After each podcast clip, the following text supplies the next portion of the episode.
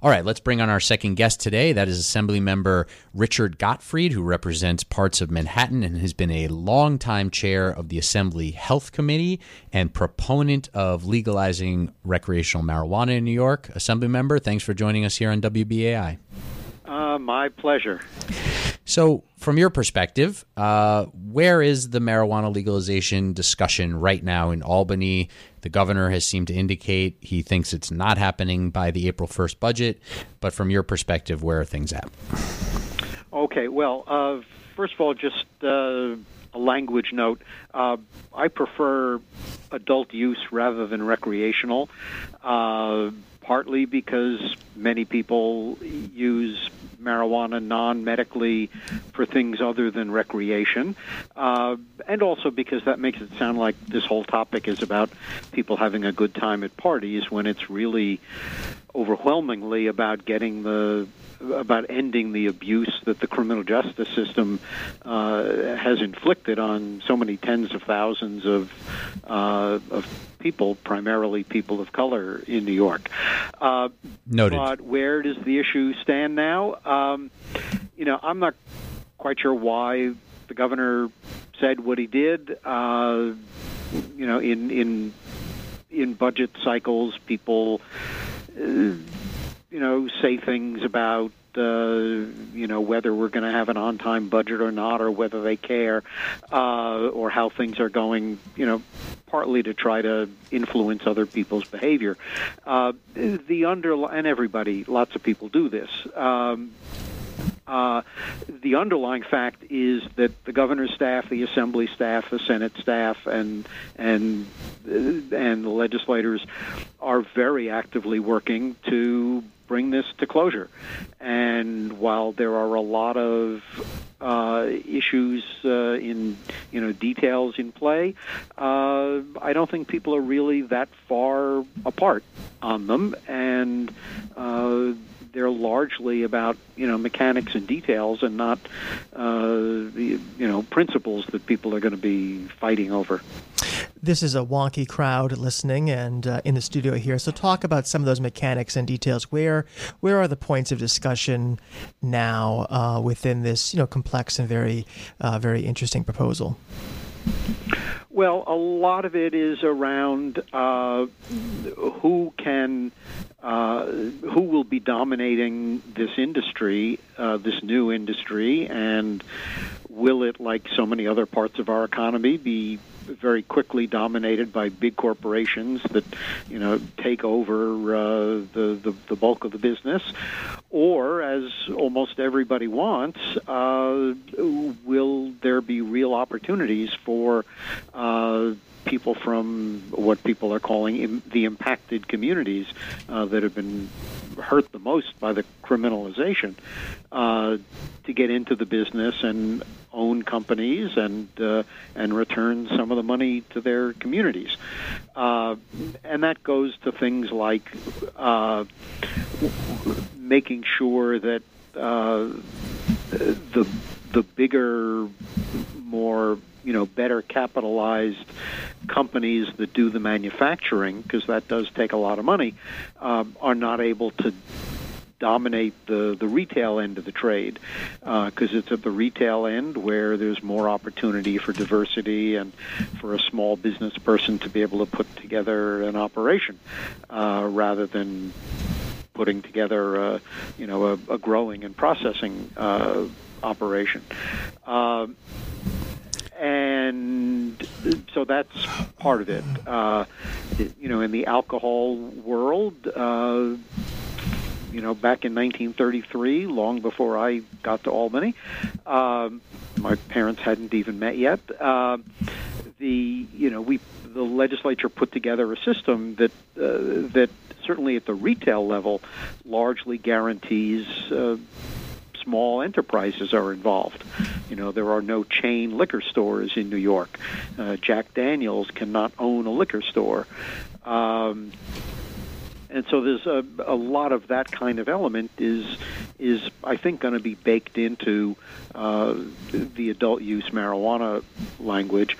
There's also a lot of concern to make sure that uh, the medical marijuana uh, field uh, uh, survives and isn't, you know, wiped out by adult use, and and also to at the same time to try to make sure that uh, we can help bring down the price uh, of medical marijuana. Uh, and so we're looking at uh, allowing the medical marijuana companies. Uh, uh, perhaps to open more of, of their stores, enabling them to sell their medical product to retailers in the adult market uh, and to enable them to be sold uh, at the same locations. Uh, uh there are details about the what might be the criminal penalties for uh, selling marijuana outside the legal system, uh, and how would we restructure that? Do we allow uh, home production, uh, which I certainly strongly favor, and if so, how many plants do we let a household own, et cetera? Um, there's also a discussion details, about right. yeah, there's also discussion about taxes and sure. uh, how how much of the taxation goes to local governments and uh, in the case of New York City, there's the question of will it be earmarked for the MTA? Right. Well, that's Uh, actually one question I wanted to ask about is is Mm-hmm. the discussion around um, you know, it's attractive to a lot of people on the revenue front, but that's, Mm-hmm. I think, from advocates' point of view, really should not be the main reason for doing it, right? I mean, when you've argued for it over how many years now? Um, actually, uh, the other day I found a piece of my re- my literature from the first time I ran for re-election, which was in 1972. Um, and one of the things I mentioned that I, I was a co-sponsor uh, of the bill to allow to regulate and and and tax marijuana like alcohol. So I, I've been supporting Wow. this issue uh, for. Uh, 47 years. Um, Is that all? I don't know if you caught this, but the gov- the governor said today on the radio that uh, that he, this was a relatively new discussion in New York that he had uh, brought to the forefront here. Yes, I, I got a kick out of that, and I, and I, I, I saw your tweet I tweeted at you. that. Yes, yes, yes. Um, yeah, it, it, it, it, this issue has been around a long time, and and I think you know the fact that I got involved with it when I first in, uh, was elected to the legislature. That doesn't mean it wasn't a, a long time issue uh, even before that. Uh, so this has been around for a while. Um, So, well, my Uh, so my question was when you when you give the pitch to people. Let's say there's people who aren't really, um, you know, decided or really aren't that familiar. What do you say are the number, you know, one and two reasons to do this? Yeah, well, first of all, you're right. We shouldn't be doing this for the money. Uh, although, if there's going to be money produced, and there will, we need to think about where it's going to go.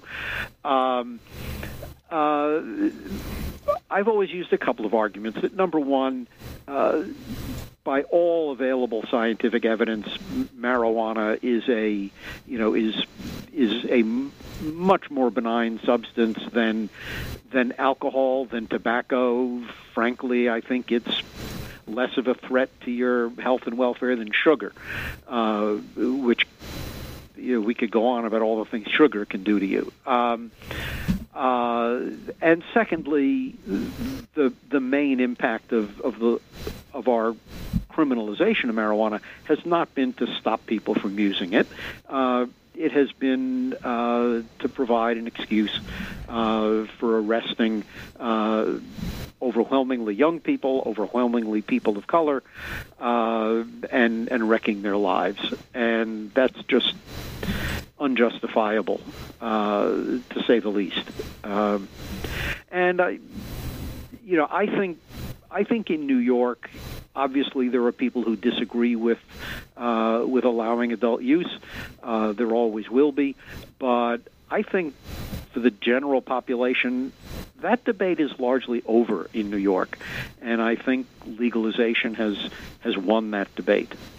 So we had on before you uh, arrived on the air Laura Curran, the county executive for Nassau County, and she was the first to say that she would exercise the opt out that uh, was under the governor's marijuana legalization proposal. Yeah. And the argument that she mounted was that she had a task force study this and that they found that institutions in the county were not ready for it, that schools weren't ready to deal with the potential greater uh, accessibility to marijuana, that um, police weren't ready to deal with potential traffic um, issues and violations around it, uh, that they just needed more time.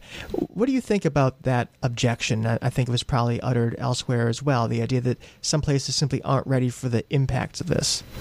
And Yeah, do you well- do you think opt out should be even allowed? Uh, well, certainly, no local government should be able to opt out of the of the legalization uh, and and the removal of criminal penalties.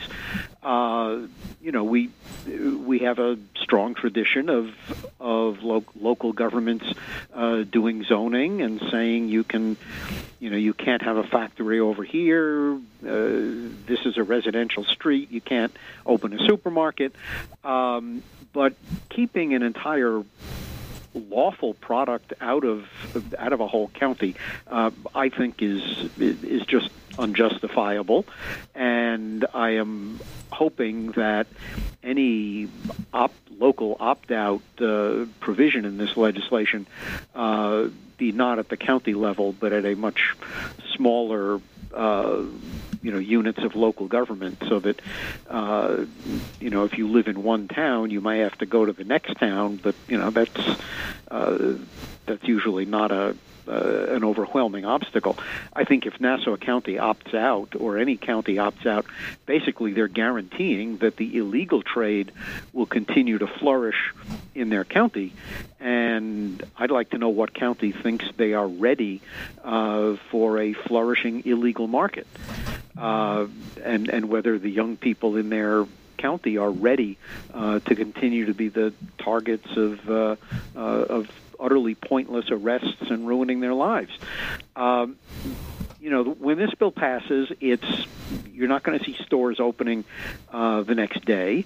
Uh, it's going to take a lot of time for regulations to be written and for people to raise the money to to open stores and frankly it takes time for the plants to grow uh, so communities are going to have plenty of time and you know when you talk about schools any school official who thinks that the current law means that uh, marijuana is not available to their students is kidding you and me and, and mostly themselves.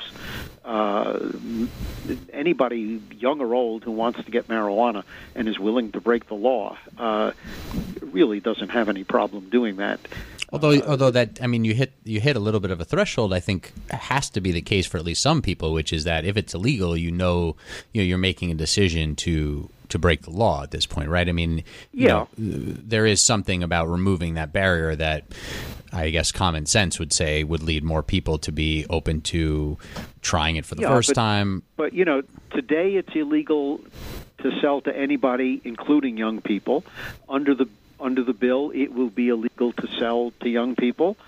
So if school students, high school students are, if it's illegal for them to get it today, it will be illegal for them to get it tomorrow. And your age on it is Uh, 18. Is that your uh, preferred I age? I think or? we're looking at twenty. I think we're looking at twenty-one. Uh, But I'm sorry. Do you do you pref- Yeah. would you prefer it to be 18? Uh, I, I'm comfortable with 21. Uh, it, it, it's the age. Uh, uh, it's now going to increasingly be the age for tobacco. It's long been the age for alcohol. Uh, I think that's legitimate. Um, although my mother was a high school math teacher and she always said that she believed that the human brain reached its maximum potential at, at about age 17 and that it was all downhill from there uh, I, I was told it was your late 40s. Yeah. Um, yeah Assemblyman, we only have a few minutes left. I want to pivot slightly to another topic on which you are a longtime leader, and that is single payer health care, the New York Health Yes. Act, something that has been talked about a lot over a number of years and increasingly in recent months. Where does that stand in Albany? well, uh, you know, we have a we have solid majorities in both houses now of legislators who uh, uh, who are on record as supporting uh, uh, the New York Health Act, the, the single payer bill. Um, uh, the Assembly has passed it four times, four years in a row, by two to one margins. I I am pretty hopeful we will pass it this year in the Assembly for a fifth time. Uh, the state Senate, uh, which has never taken the bill up because. Uh, you know, forever it's had a Republican majority. They now have a Democratic majority. Um, I don't know if you know. I don't know if they're ready to bring it to the floor this year. Uh, uh, and there are there are a lot of voices that uh, weren't raised against the bill in, in the past because I guess they didn't think it was going anywhere, and and, and, and now there are some more voices of, of concern being raised that need to be uh, talked to and uh, and and concerns met. Um, so I hope it will pass both houses this year. I think it is more likely uh, to pass the assembly uh, again, and and and then we build uh, towards the Senate uh, taking it up uh, after that. Uh, but it is it is getting increasing support. I would encourage all of your listeners who support the bill to contact their legislators, uh, even legislators who are on record supporting the bill should hear from their constituents uh, that it's a priority for them and that they really want us to to get this done. It does seem like um, I don't know if I don't know if increasing support is really the right phrase. I mean, maybe there's been some more people to sign on as co-sponsors. I'm not really sure, but it seems like um, you know this is this has been put on ice quite a bit. Uh, you know that the governor has said it's not feasible. That folks have gotten a little bit of you know gun shy on it in terms of uh, the you know sort of disruption and overhaul it would do to the healthcare system in the state. The fact that even if it saved money in the long run, it would you know really call for an overhaul of the state tax system. Um, is it not more that it's you know sort of there's a lot of other priorities and it's it's been put on ice? Uh, I don't. I, I think that would be an exaggeration. Uh, you know, the issues. A lot of those issues that are raised really. Um, uh, I don't think uh, hold water. Uh, you know, it would not redo our healthcare system. Uh, we'll have the same doctors in hospitals. The, what we won't have is insurance companies telling us which of those doctors in hospitals we can go to. Uh, the tax mechanism using uh, uh, uh, a payroll tax and uh, and and an add-on to the state income tax for uh, for unearned income. Uh, you know, those are pretty familiar mechanisms. There's nothing really novel about them. The state has even, you know, for 49 years administered a, a public health coverage program, Medicaid, although it's it's been limited to, to low income New Yorkers. But, but we actually do know how to run such a program. Uh, and if we're running it for everyone uh, and not just poor people, uh, there will be much more political pressure to make sure that it uh, it's a much better program. Let me just get uh, get you out of here on a quick uh, follow up. When we had Senator Rivera, your Senate you know sponsor on the on the New York Health Act, on, he said yep. something about that you guys were going to plan hearings around the state on this legislation. Is that on the table? Are you planning on that post budget? Well, I know the Senate is is very interested in in holding hearings. Uh, uh, partly, I mean, we the Assembly held hearings back in 2014 and 15. Uh, the Senate never has, so uh, you know, holding hearings is is not unreasonable on their part. Uh, you know, we may well join with them uh, in co-sponsoring them, just to, you know, uh, join them in hearing what people have to say. Uh, so that's right. you know that's not an, an unreasonable position. Okay. Well, we're going to leave it there. Assembly Member Richard Gottfried, thanks very much for joining us. Okay. Thanks we'll for talk having to you me again. on. Well, we're coming toward the end of another exciting edition of Max and Murphy. This is such an interesting discussion and so many interesting things popping in Albany, but there is also news here in the city. Ben, I know you have a, a large docket of stories you're following. I know we're very interested in tomorrow evening, 6 p.m., City Hall, another meeting of the Charter Revision Commission 2019. This one focusing on land use, something City Limits obviously covers a lot. I know you guys have done a lot of great coverage on the entire charter revision process last year and this year, including recent hearings. This hearing will focus on land use, specifically the possibility of changing the way the city does its planning to maybe embrace comprehensive planning, something that has not been done in New York City, has been done in many other major cities, uh, would be a, a, very different approach to questions about affordable housing, homeless shelters, where new jails go, how zoning is done. We'll have a preview of that up on our site, citylimits.org, tomorrow. The meeting again is at 6 p.m. You can go to City Hall or you can watch the live stream. We'll post the link on our site tomorrow. You can see it on the Charter Revision Commission site, but a very important uh, hearing in this very interesting charter revision process. Yeah, folks might hear charter Charter Revision Commission and their eyes might glaze over, but it's actually very important for the future of the city. We've covered all the quote unquote expert hearings that they've been having on different subject areas. This will be the latest uh, in that series. We'll be there too, but I definitely defer to city limits on these land use type issues. But we've been covering the Charter Revision Commission's hearings on other subject matters, including city budgeting, the role of the public advocate, the role of the city law department, and all sorts of stuff. So you can find that coverage at Gotham Gazette. And we're actually also looking at this comprehensive planning issue in a much bigger scope than just the hearing. Um, Minneapolis recently passed something to mandate a city plan, so we're sort of incorporating that into a big look at the issue. We did one about a year and a half ago, and we're doing a, another one about this concept of what a city master plan, comprehensive plan would look like. So you can look for that in the next week, maybe at Gotham Gazette, along with a lot of other coverage of what's happening in the state budget negotiations and city council budget hearings and all sorts of other good stuff. So he's Ben Max from GothamGazette.com. I'm Jarrett Murphy from CityLimits.org. We've been helped by Reggie Johnson behind the glass. Thanks for joining us on Max and Murphy. Join us next week, Wednesday at 5 p.m. Until then, have a great week in the greatest city in the world.